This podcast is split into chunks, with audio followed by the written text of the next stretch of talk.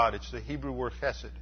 And we need to be reminded that we don't learn to love God or to uh, express love for other people easily. It goes against our sinful nature. It's a process of spiritual growth, and it is only those who are maturing in Christ that really come to a point where they begin to understand uh, who God is and can truly learn to love Him. And as we've seen in our study, the second hour in 1 John and earlier in John, that true love for God is not this sentimental idea that is so common today. It's not an emotional thing. It is uh, always expressed in learning about God, knowing God, and in obeying His commandments. And it is expressed in, in kindness, not just to those who deserve it, but to those who are undeserving. Now, in the life of Ruth, we have seen that Ruth has dealt faithfully. That's that word chesed. She has dealt faithfully with her husband, who is now dead, and with her mother in law, Naomi. And she exemplifies that as they come back into the land and come back to Bethlehem. They are poor. They're impoverished. They're at the bottom of the uh, social ladder. They have no man to work for them, no man who, who provides for them, and they are as needy as anyone can be. And yet, Naomi, or Ruth rather, is going to demonstrate the life of the believer in times of need, in times of personal crisis, in times of adversity, and she's going to trust God. She demonstrates the faith rest drill by trusting God and doing what God expects her to do. We focused on the fact last time that she exemplifies the principle of Proverbs 3, 5, and 6. Trust in the Lord with all your heart. She's trusting God because she knows that God has set up a system in the Mosaic law to take care of the poor, the widows, and the orphans. And God set up this uh, welfare system. It's more of a workfare system because God recognizes that the way He has made man, and because of the curse of sin, there's something about irresponsibility that is appealing to the human race. And that if people are just given things without working for them, then it is self destructive. It does something to the dynamics of the soul.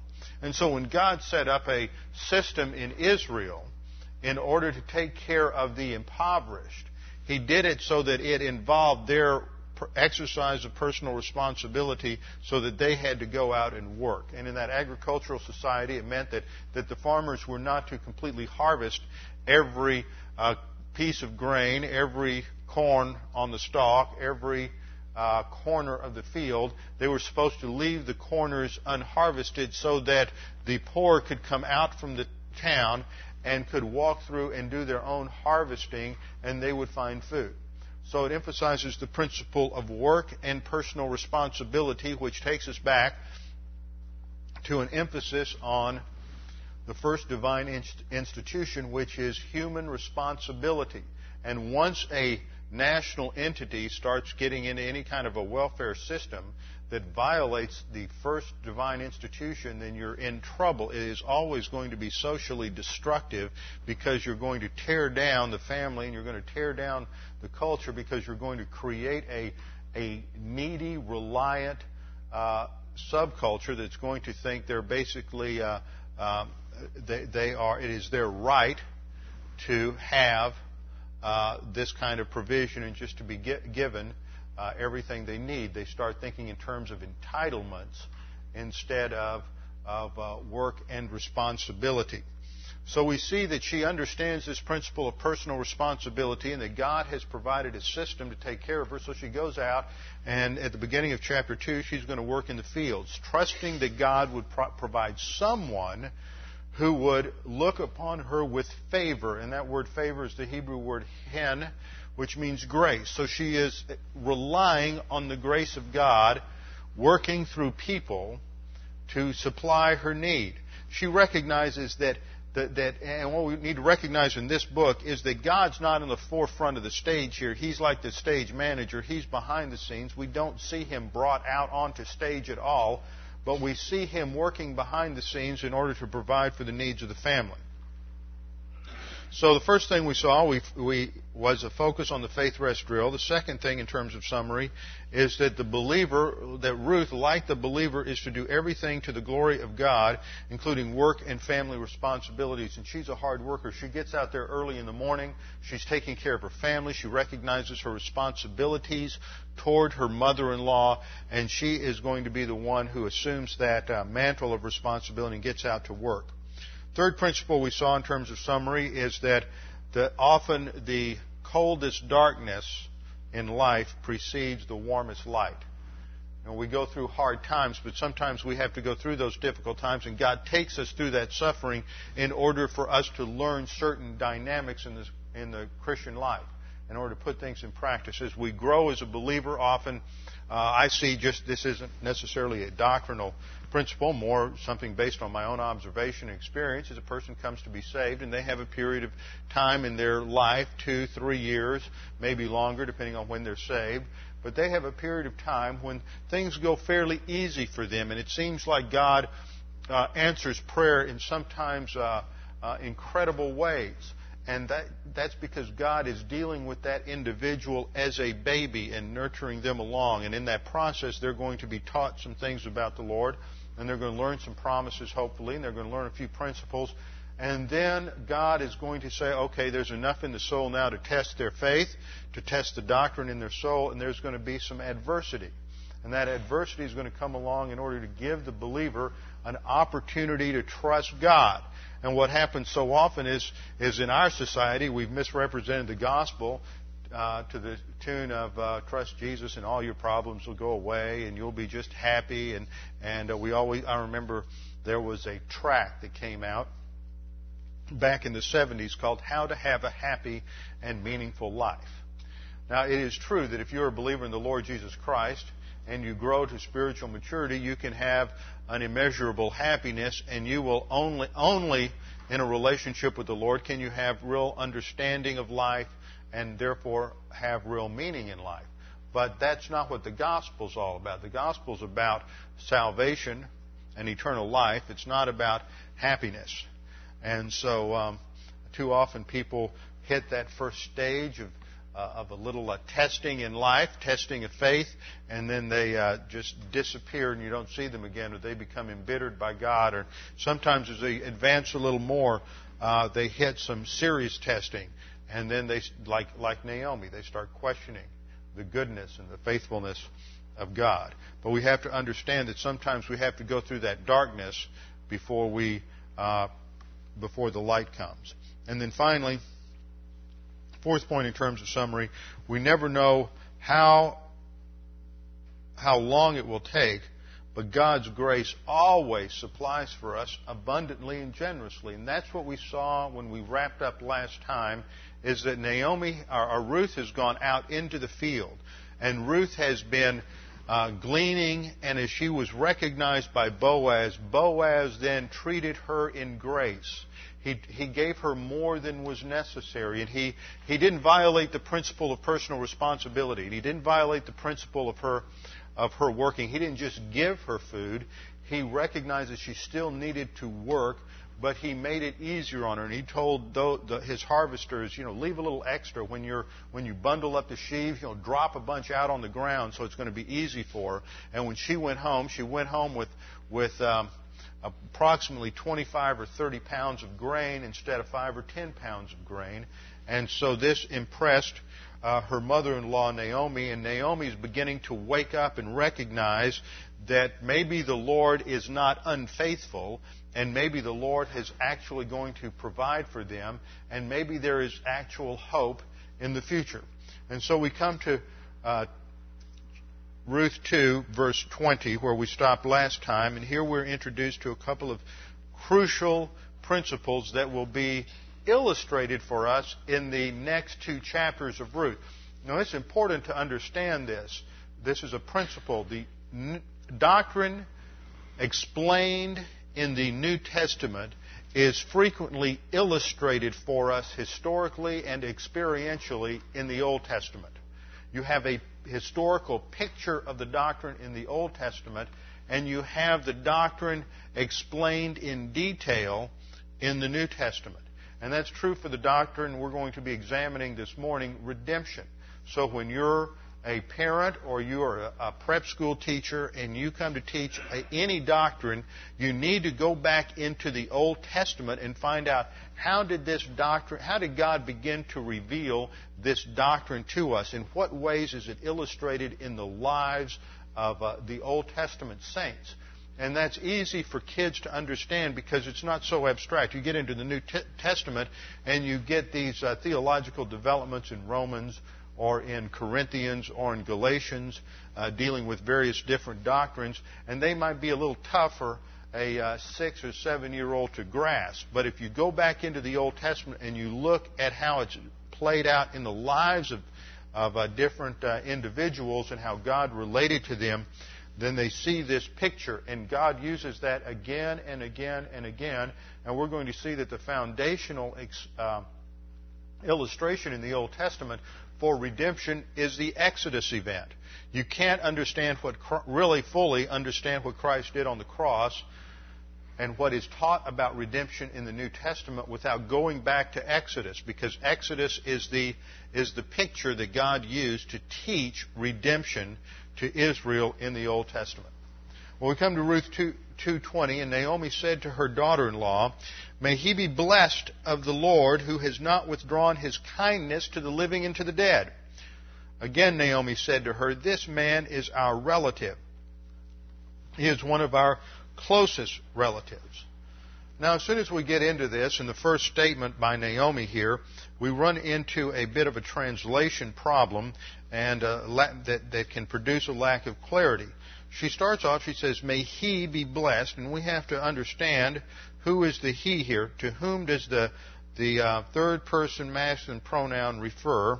And it refers to Boaz.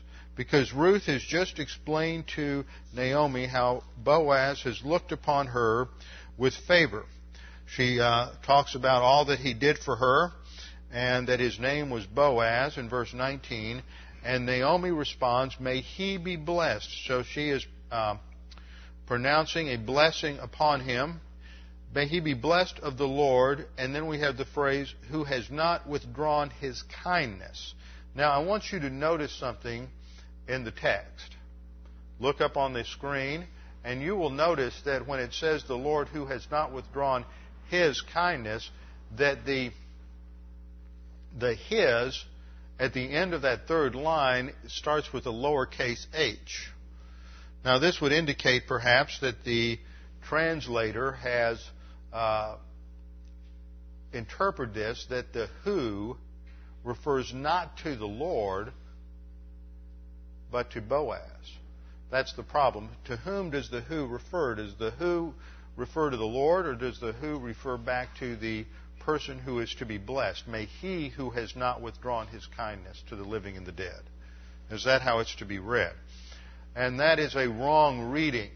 Uh, the general rule of grammar is that whenever you have a, a pronoun that is referring back, it always goes to the most, uh, or, or the most immediate uh, antecedent or the nearest antecedent. And so the nearest antecedent here to the who is the Lord. That's the word right before. So the phrase, who has not withdrawn his kindness, is a reference to the Lord, and the his should re- be capitalized. That it is, that she is recognizing that it is Yahweh who has not withdrawn his kindness. And when she says, then she comes to the phrase, to the living and to the dead, this is a typical Hebrew way of speaking. It's called a, a merism. It's a figure of speech called a merism, which means that you take two words that are opposites and you use them together to express the totality of something.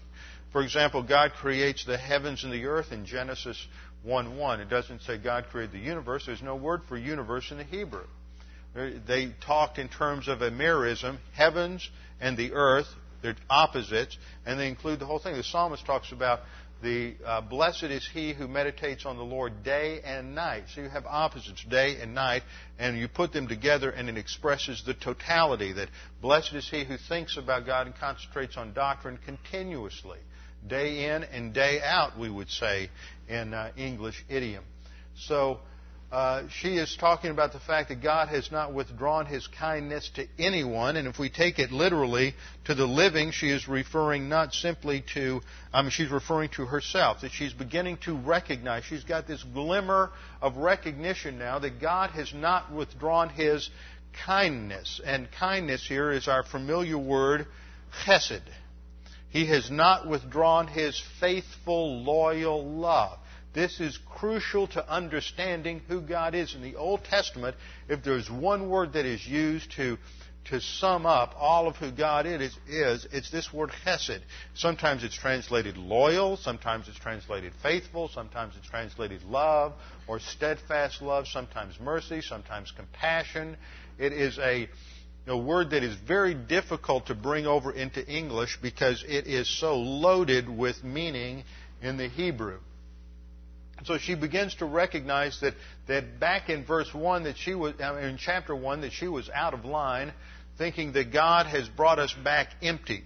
That uh, she told all of her friends, don't call me Naomi anymore, call me Mara, which means bitter, because uh, God has dealt uh, harshly with me. So she's blaming God for all of her problems, and God's not, not on our side anymore, and God's forgotten about us and God's off doing something with the Canaanites, or He's uh, helping Samson up north, or one of the other judges, but God's ignoring me. So she's in a pity party, and she is uh, self absorbed and focusing on her own problems. But now she is gaining a little objectivity, and suddenly something happens, and she thinks that, well, maybe God hasn't forgotten about us after all. So he has not withdrawn his Hesed, because God never does withdraw his chesed. God is always faithful. And this reminds us of the integrity of God. And this is crucial to understand what we're going to get into at the end of the verse, where it talks about his redemption, the kinsman redeemer. So when we look at the essence of God, we are reminded that God is sovereign. That means that God rules the heavens and the earth and all of human history. Nothing that happens to us no matter how harsh, no matter how uh, chaotic it may seem at the time, nothing that happens in our lives is outside of the control of God. He is sovereign. All creatures ultimately answer to Him, and no one can do anything without His permission. God is righteous and just. This was often expressed with the Old English holy, which derives from the Hebrew word kadash. Q A D D A S H, and it literally means to be set apart. So it is used in various uh, different forms to refer to instruments in the temple that are set apart to His use, to priests who are set apart to God's use, and in this sense it relates to the uniqueness of God. When it talks about God as holy, it talks about the fact that He is unique. And he is unique in terms of his character. And the righteousness of God represents his absolute perfect standard. God is perfect and can do nothing less than perfection. And his justice represents the application of that standard.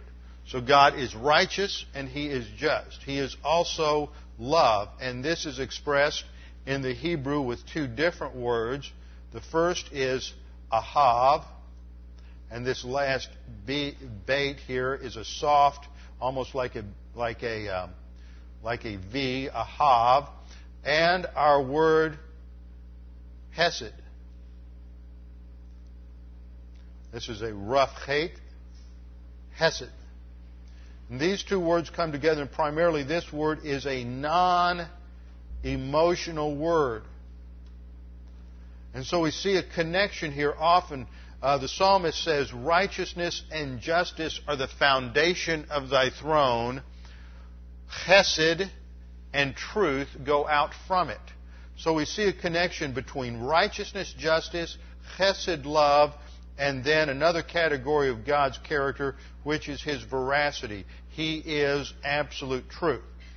We can look at other attributes that are related to this. He's eternal, he's omniscient, he knows all the knowable.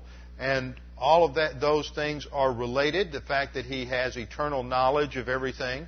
He is omnipotent, so that he is more powerful than anything that we face or any creature that we, we are opposed by. He is omnipresent, so he is everywhere, present to every part of his creation at all times. So he is present when we are going through any trial, any uh, difficulty, and he is immutable. He never, never changes. He is always faithful. He is always going to respond the same way, and he will always do what his word says he will do. But the core of his being relates to his essence, or excuse me, his integrity. And we have gone over this again and again and again, where we see that the righteousness of God expresses the standard of his character, and the justice of God is the outworking or the application of that standard, so that what the righteousness of God uh, approves, then the justice of God blesses. These are connected. What he approves, he blesses. But what the righteousness of God rejects, the justice of God condemns. Nevertheless, God is faithful. He is faithful to himself. Therefore, he is going to give his creatures an opportunity for salvation. And so his love is the basis for his actions in human history, and it is expressed towards undeserving creatures as grace. So grace provides a solution.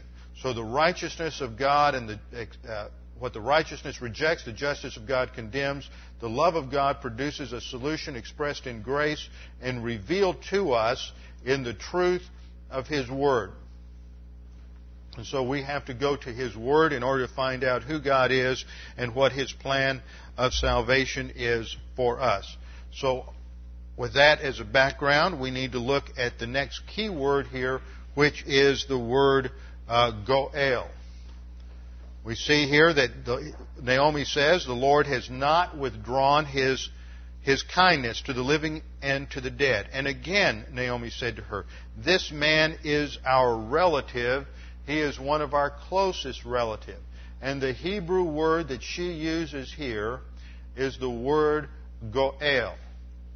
G O E L. And this is a crucial word and a key word for understanding the entire uh, relationship of Boaz to Ruth and what's going to take place, because there's going to be some really unusual, uh, odd things take place in chapter 3. And so we have to understand something of their customs and something of the of the background, Old Testament background, to comprehend the Goel and what this means. Because when when Ruth hears this, it comes loaded with a with, with all kinds of uh, of, of uh, various different meanings and all kinds of baggage that's going to give her a real sense of hope and a real sense of a future this man that she just happened into her field. Remember, the writer said, just to emphasize the fact that nothing happens by chance, God's in control of the situation. She just happens there, and uh, she is going to work in his field for about three months. That he is a goel for her. And that word is often translated kinsman redeemer. Kinsman redeemer.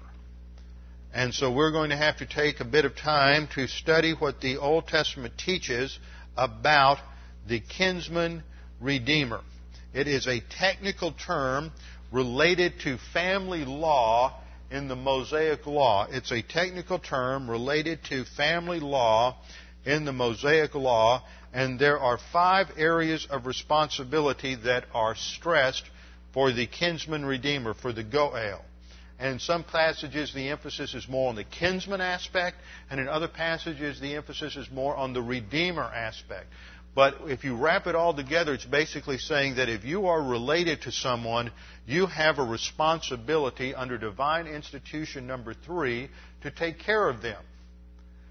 Too often today in our society, it's easy to forget we, we live fragmented lives. We live in a society, we're going to study more on postmodernism in the second hour and how society is fragmented up into, as, as a result of, of uh, technological advances over the last two centuries, into individuals. We, we look at people in terms of, of individual units, and so we, we uh, find ways to uh, evade family responsibilities. And I'm not just talking about taking care of elderly parents, but also responsibilities that continue through life for siblings, for uh, cousins, for other family members. We have lost sight of the, of the whole uh, idea of family taking care of family, especially in times of crisis. But, but this was one of the key ways God provided for the stability of society in the Old Testament. And once you start losing that and you start having a breakdown in the, fa- in the family, then you start seeing a uh, collapse inside divine institution number three or excuse me, divine institution number uh, five, the national entity. Okay, let's look at begin to look at these these five areas of responsibility for the kinsman redeemer. First of all, he has a responsibility towards the property of the family. The Word of God recognizes the importance of personal ownership of property. And the kinsman redeemer was to make sure that the inheritance, that is, the possession of land that God had given to each Israelite in the land, that he was to make sure that that inheritance never was lost to the family. That the hereditary property of the family never passed out of the family and was never lost. God made sure that every member in Israelite society had land and the kinsman redeemer was to protect the family. And we're going to see that that's a key idea in redemption is uh, protection. And the kinsman redeemer is to protect the family's property. The Word of God recognizes personal ownership of property, and so that shows that socialism and communism have no place in any kind of Christian or any kind of society that is grounded on the Word of God. Socialism and communism are never authorized by God because the Word of God recognizes the right of personal ownership of property and to enjoy the benefits and the blessings of personal ownership of property. And that brings with it, as, as an owner of property, it brings with it a certain amount of responsibility to use it wisely and not to use it merely selfishly. But even if people do use it selfishly, that gives no government, no one else the right to come in and take it away from them. See, that's the idea of the so-called cultural elite that we have today, is they think that they have a right to determine how other people spend their money. Somehow it's evil to make a lot of money, to become wealthy, to own a lot, and to have a lot of possessions. But that's blasphemy against the Word of God. The Word of God recognizes that that God is going to bless people physically. Now, it's not restricted to that. You don't want to get into the whole prosperity theology garbage. But God does prosper people. And uh, when you have a government that wants to come in and take 30, 40, 50 percent of what somebody earns, then that's nothing more than robbery. They have a right to tax, but their tax, the taxation systems should not destroy people's ownership of property. Part of the responsibility of the kinsman redeemer had to do with maintaining property. But notice, it's not just limited to property, he is also to protect the liberty of the family.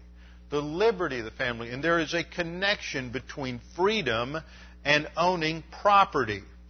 This is why, when they were working on the Constitution of the United States, and they were working on that phrase, life, liberty, and the pursuit of happiness.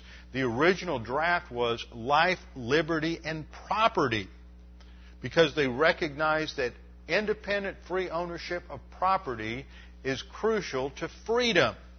And if you take away the ability to own property and to be responsible for property, then it is also an assault on freedom. So the Word of God recognized this in the role of the kinsman redeemer. He was to protect the uh, liberty of the family. And there were times under the Mosaic law when if a family became indebted, if they overused all their credit cards and got extended, then in order to pay things back, they could put themselves into slavery. See, this is one of the interesting concepts about the Word of God in contrast to modern American uh, uh, liberalism, is that modern American liberalism wants to look at a, at a uh, institution like slavery and say that it's bad. Is by definition evil. But God does not regulate evil. He doesn't. That means when God regulates slavery in the Old Testament, He says that slavery in principle is not evil. It may be practiced in evil ways. For example, racial slavery or slavery that you can't get out of or the person can't buy himself out of is evil. God provided a system of slavery that was a protection in the Old Testament. That a person could, could go into slavery for a period of time, but they always had a way to buy themselves out, or a kinsman redeemer could come and buy them out. Not only that, but at the end of 50 years, the year of Jubilee, all slaves were free and you started over again. If you sold your property in order to get the money to pay off debts, Jubilee year, it returned back to the family, so the family never lost their property. So there were certain guarantees put in there. So it was not the kind of uh, harsh slavery that we uh, often associate with, because in our experience we have uh, usually seen the evil kind of uh, our approach to slavery, as opposed to one that is designed to get people back on their feet.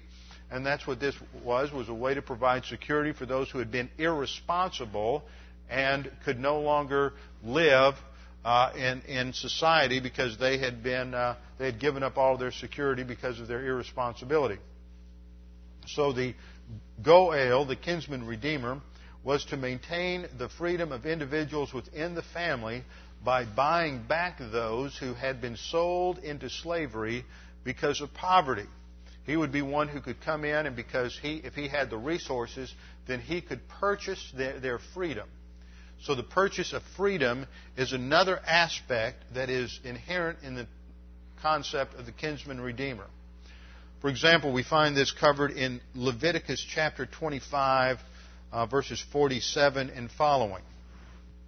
Now, if the means of a stranger or sojourner with you becomes sufficient, a sojourner would be someone like Ruth, who is a foreigner who is not a native born uh, Jew.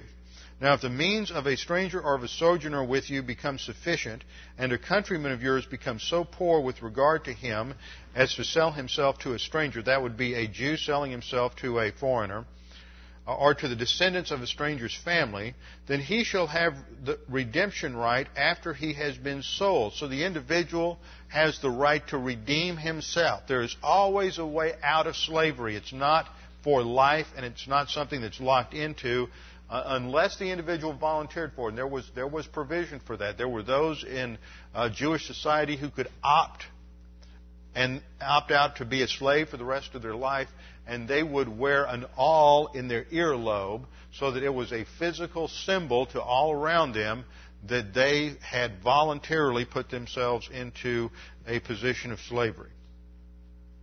Verse 48, then he, that is the person who is now enslaved, he shall have redemption right after he has been sold. One of his brothers may redeem him, or his uncle, or his uncle's son may redeem him, or one of his blood relatives. Notice it's not just brother or sister. It goes out to uncle, it goes out to cousins. There's the extended family or clan that can pick up the Goel's right. His uncle, his uncle's son may redeem him, or one of his blood relatives from his family may redeem him, or if he prospers, he may redeem himself.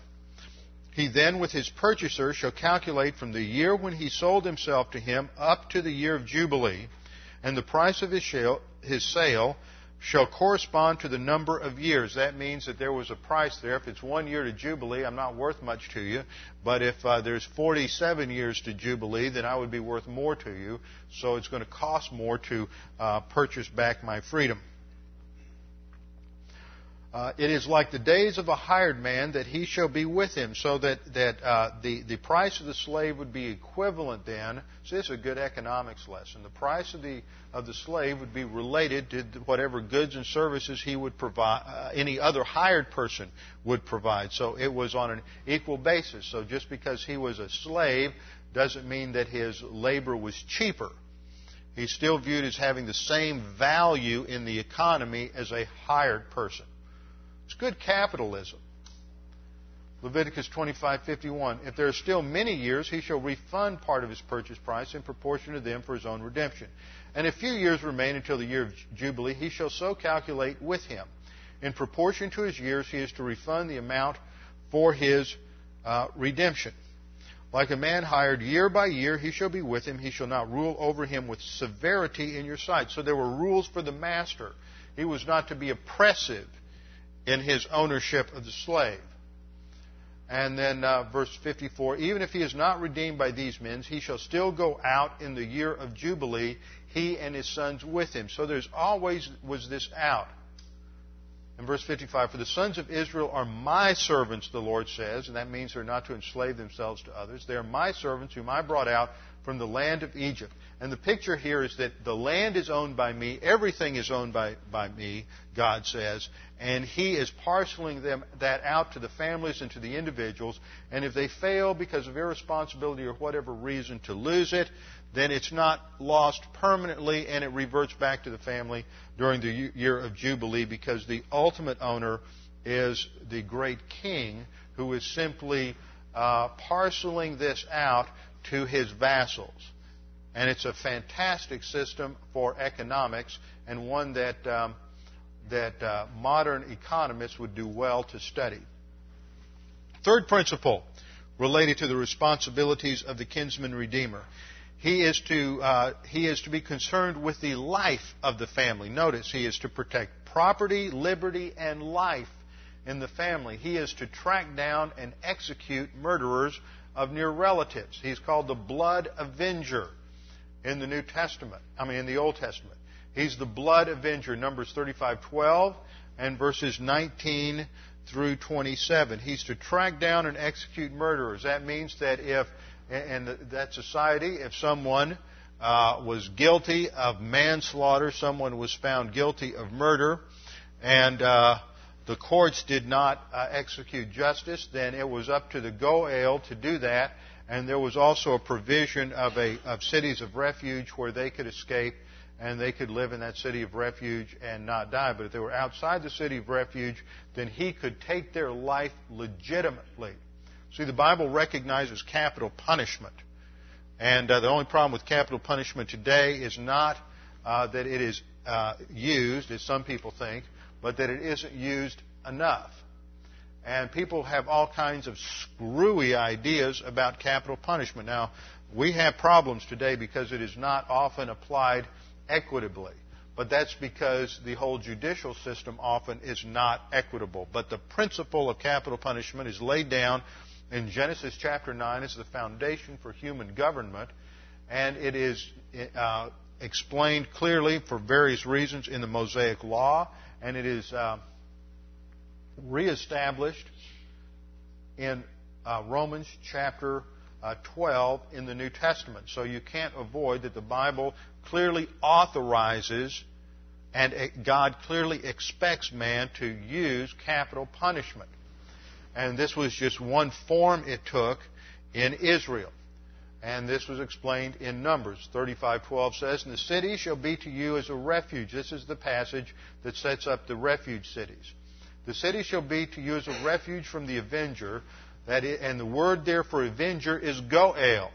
So that's part of the meaning of that word, goel. He is an avenger. He is the one who is going to be executing justice here. And the city shall be to you as a refuge from the avenger, so that the manslayer may not die until he stands before the congregation for trial. So if he uh, somebody kills somebody, kills your relative, then you can go after them. But if they make it to the city of refuge, sort of like home base, then they're uh, protected until the government uh, puts together a trial, and then they're they're uh, executed if they're found guilty. The blood avenger himself shall put the murderer to death. He shall put him to death when he meets him.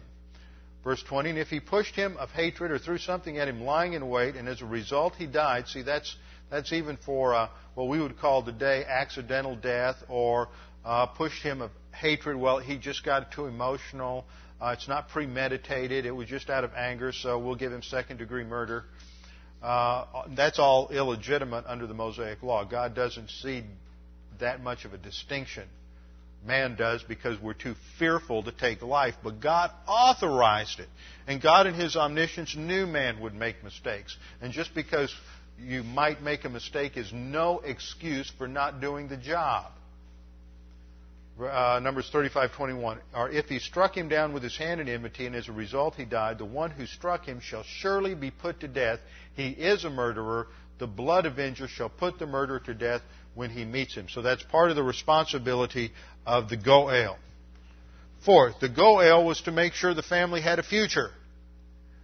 The kinsman redeemer has a future. If you don't have a have a uh, future, then your past is irrelevant.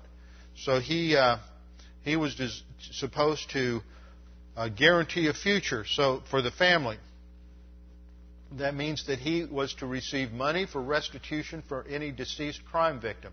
So if uh, there was a victim of a crime who died, then money would be taken in by the Goel as restitution for that crime, and that would provide for the future of the family, assuming that the crime victim was not able to take care of the family in the future.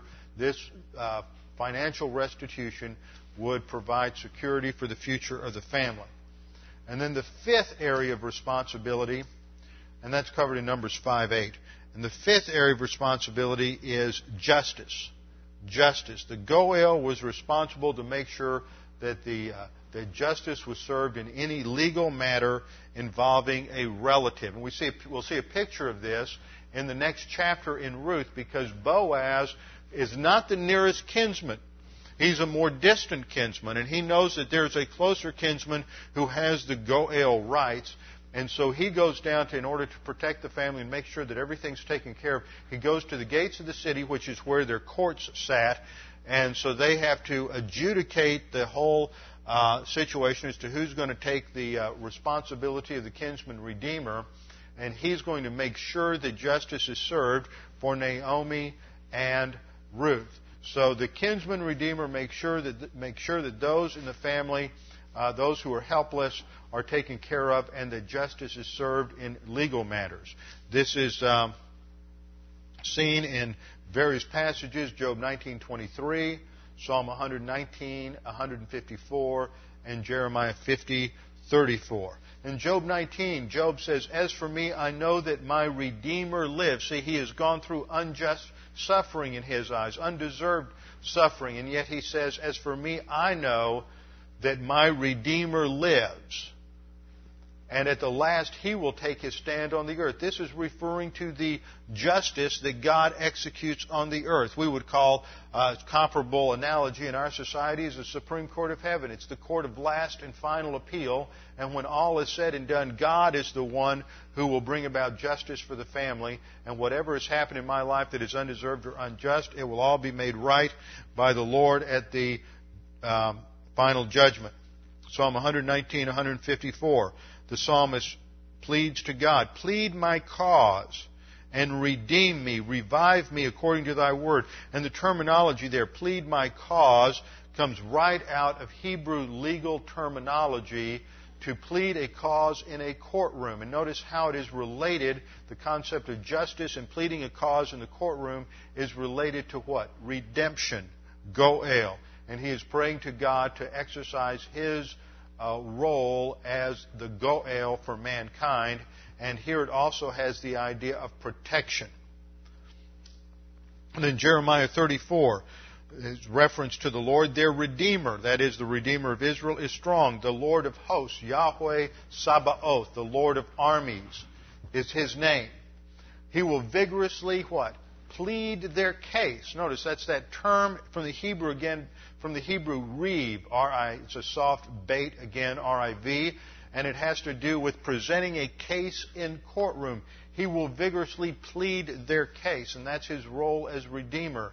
He pleads their case in the Supreme Court of Heaven so that he may bring rest to the earth, but turmoil to the inhabitants of Babylon. This takes place just prior to the Babylonian captivity and is a promise that God ultimately will bring justice against the uh, Chaldeans, the Babylonians. So the Goel is the uh, emphasizes family responsibilities, and the emphasis is on the corporate unity of the family. Notice how, as we've gone through the, these verses, the Goel is related to the function of three divine institutions. The first divine institution, which is uh, responsibility. individual responsibility. The third divine institution, which is uh, family. And the fifth divine institution, which is, uh, which is the nation which is the nation. Also, the fourth, we could add in the fourth divine institution because he's going to execute justice. It's related to human government. So you have four of the five divine institutions, and by implication, even marriage, but four of the five divine institutions are specifically related to the function of the Goel. So the function of the family unit and family responsibility is inherent to the stability of any nation. Now, the concept of goel goes far beyond the practice in a human dimension. It goes into the whole doctrine of redemption. For the term goel is one of, or the verb gaal is one of two key words in the Old Testament for redemption. So we're going to start this week. We won't finish it this morning, but we will start this week with looking at the doctrine of redemption as it's developed out from this illustration of the kinsman redeemer in the Old Testament. So we'll start with point number one redemption terminology. Redemption terminology. There are two Old Testament words used for redemption. Now, I don't know why it did that. That is really strange because earlier that was just fine and now it's just, it's reversed my Hebrew. Well, you'll look at the Bible. It's pada. You can't read the Hebrew anyway. Pada, P A D A H. This is the first word for the first word for redemption. Pada. And it means to ransom, to deliver, to rescue someone. To uh, the core idea is to pay a price for the transfer of ownership. One thing that you should get clear whenever you think of the word redemption, you ought to think of payment of a price. It is a financial term. It's amazing how many terms related to salvation are economic terms. We owe a debt that's covered by expiation. We are redeemed. That's the payment of a price. Um, many, many words in the Scripture are um, uh, uh, concepts are related to economics. Uh, it means to pay a price for the transfer of ownership from one person to another. Though it always emphasizes payment of a price, the goal is always freedom to free something, whether it's an individual, an animal, or an object. The ultimate goal is always freedom. So it emphasizes the payment of a price to free someone or something from a state such as slavery, death, or destruction. Now, the second word, yeah, I did it again there. The second word that is used is the verb gaal. Gaal. G A, and then it looks like an apostrophe. That cover that transliterates the Hebrew aleph, which is uh, this letter right here. That, that's not, that's a consonant, but it comes across in English as a we translate it as apostrophe. It's just a soft glottal stop. Gaal, and Gaal means to deliver to save, to redeem. It means to remove an object from a dangerous situation as an extension of being redeemed from indenture or slavery in Exodus 6 6. It means to buy back or redeem, that is, to purchase back an item or a person with money or goods that had been sold at a prior time. So, once again, the term Gaal also emphasizes the payment of a price. And it has as a secondary meaning the idea of protection. Means to deliver, save, redeem, to remove an object from a dangerous situation as an extension of being redeemed from indenture or slavery, Exodus 6 6.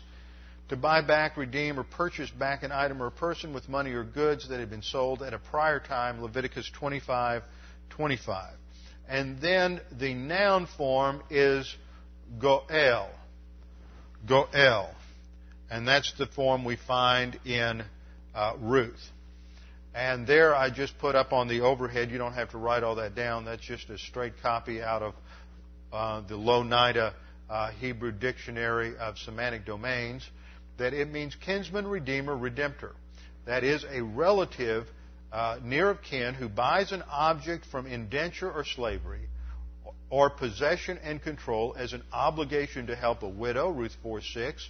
Note part of the obligation is to marry the widow. He's a kinsman buyer, a redeemer, that is, one who purchases an object that had been previously sold. The kinsman avenger, formerly redeemer, that is, a relative who will provide personal justice for the murder of a relative as a figurative extension of buying back the life of the victim.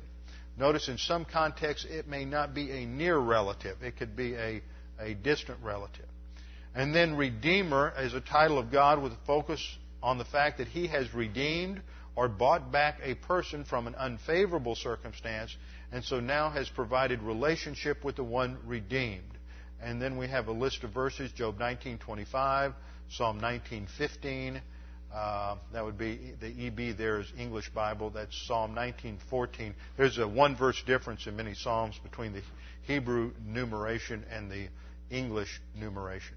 Psalm 78:35, Psalm 103:4, Proverbs 23:11, Isaiah 41:14, 43:14, 44:6. A number of these we'll look at uh, in a minute as we continue this study. So those are the Old Testament concepts: pada, and Goel. And they emphasize the payment of a price.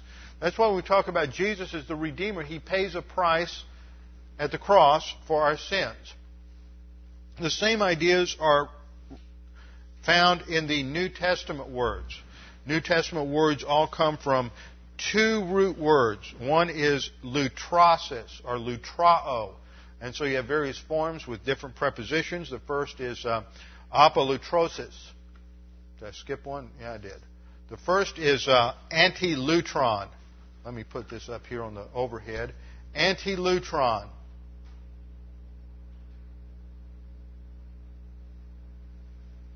A N T I L U T R O N. Anti-lutron. Compound word. The second syllable or second word there, lutron, comes from lutrao, which also means to to buy, to pay a ransom price. So anti-lutron means the payment for the freedom of a slave or a prisoner. In 1 Timothy 2 6, uh, anti-lutron is used there in conjunction with the preposition huper and huper uh, plus the uh, uh, genitive of advantage indicates substitution. So it is payment as a substitute payment as a substitute, and that's in 1 Timothy, 1 Timothy 2 6. Second form of this word that's used is apolutrosis, which also means uh, deliverance procured by the payment of a ransom. Means to release a slave upon receipt of a ransom. I'm just going to run through these uh, to emphasize that all these words that are translated redemption in the New Testament all have the same meaning of the payment of a price, payment of a ransom. Third word is lutron. This is the root word, the root noun, and it means the payment of a ransom. It is the ransom price, the price paid for freedom. The verb is lutrao, which means to pay the ransom, to deliver by ransom, to liberate. And in the middle voice, it's used to mean redeem. Then there is another noun, lutrosis, which means redemption, deliverance, or freedom. We have redemption in Christ. That implies freedom and deliverance from something, which of course is the penalty for sin. And then there's another noun, lutrotes, which refers to the Redeemer, the Liberator, the Deliverer, the one who pays for freedom. In Acts 7.35, it refers to Moses as the Redeemer of Israel. And that took place when? At the Exodus. So we're going to have to go back and look at the Exodus event in history as the background for understanding redemption. The next word is agorazo. Agorazo means to buy or to purchase in the marketplace. From the word agora, which means uh, marketplace, and that was where the slave market was located. In English, we have the word agoraphobia. Agoraphobia is one of those psychobabble terms to describe people who are afraid to go outside. Anyone who's afraid to go out and deal with people has a basic sin nature problem, and they need to address it.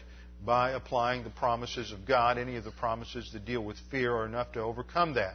Uh, everybody has different weaknesses in their sin nature, and whenever you give in to them, they are going to blow up into major problems. And anyone who lets their sin nature control them and not face it with, uh, with doctrine is just a coward, ultimately, for not facing the core problem and applying doctrine to uh, handle that problem. That's all point number one.